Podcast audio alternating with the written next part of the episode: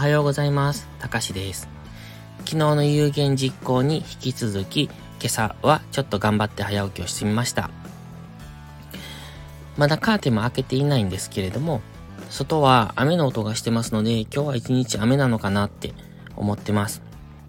基本的にいつも天気予報を見ないので、えっ、ー、と、天気には疎いんですけれども、昨日も仕事行く時に晴れてたから傘持っていかなかったら、帰りはザーザー降りで、ちょっとびっくりしましてね。着替えてたらすごい音がするから、え、今日って雨でしたっけって話をしたら、朝から雨やったでって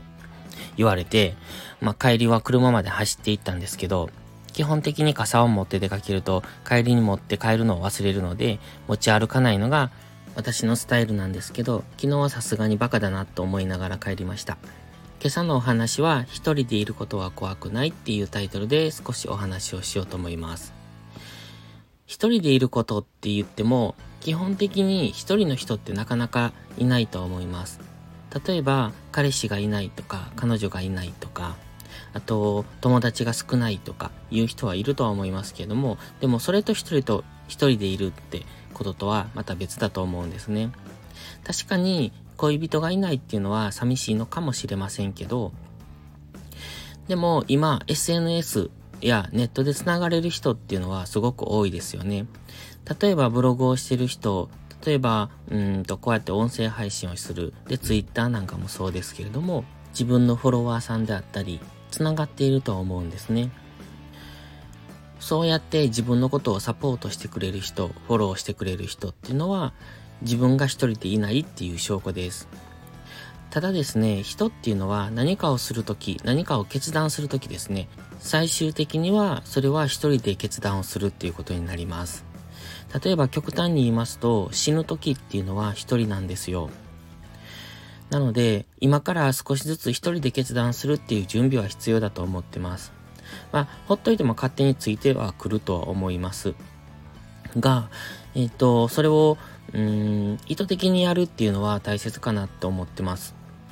何かをする時に決断する、えー、っと、これをした方がいいのかな、どうなのかなっていうのを人に相談する人っていると思いますけれども、それを少しずつ減らしていくっていうのは大切かなって思ってるんですね。最終的には自分が決断をする。例えば、うんと結婚するときもそうですよね。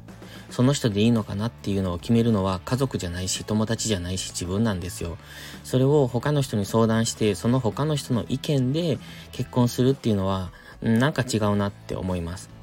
だったらそこは自分の決断じゃないですか。何でもそうです。えっ、ー、と、働こうって思う時にどの会社にするとか、バイトしようって思う時にどこで働くとか、それも全て自分で決めると思うんですね。でもそれすら決められない人もいると思いますが、そういう小さな決断の積み重ねが最終的には大きな決断をできる、そんな人に育てるんだと思っています。最初は誰だって一人で決断することは怖いと思いますし、一人でいることに不安を覚えるとは思います。でも、一人じゃないんですよね。先ほども言いましたように、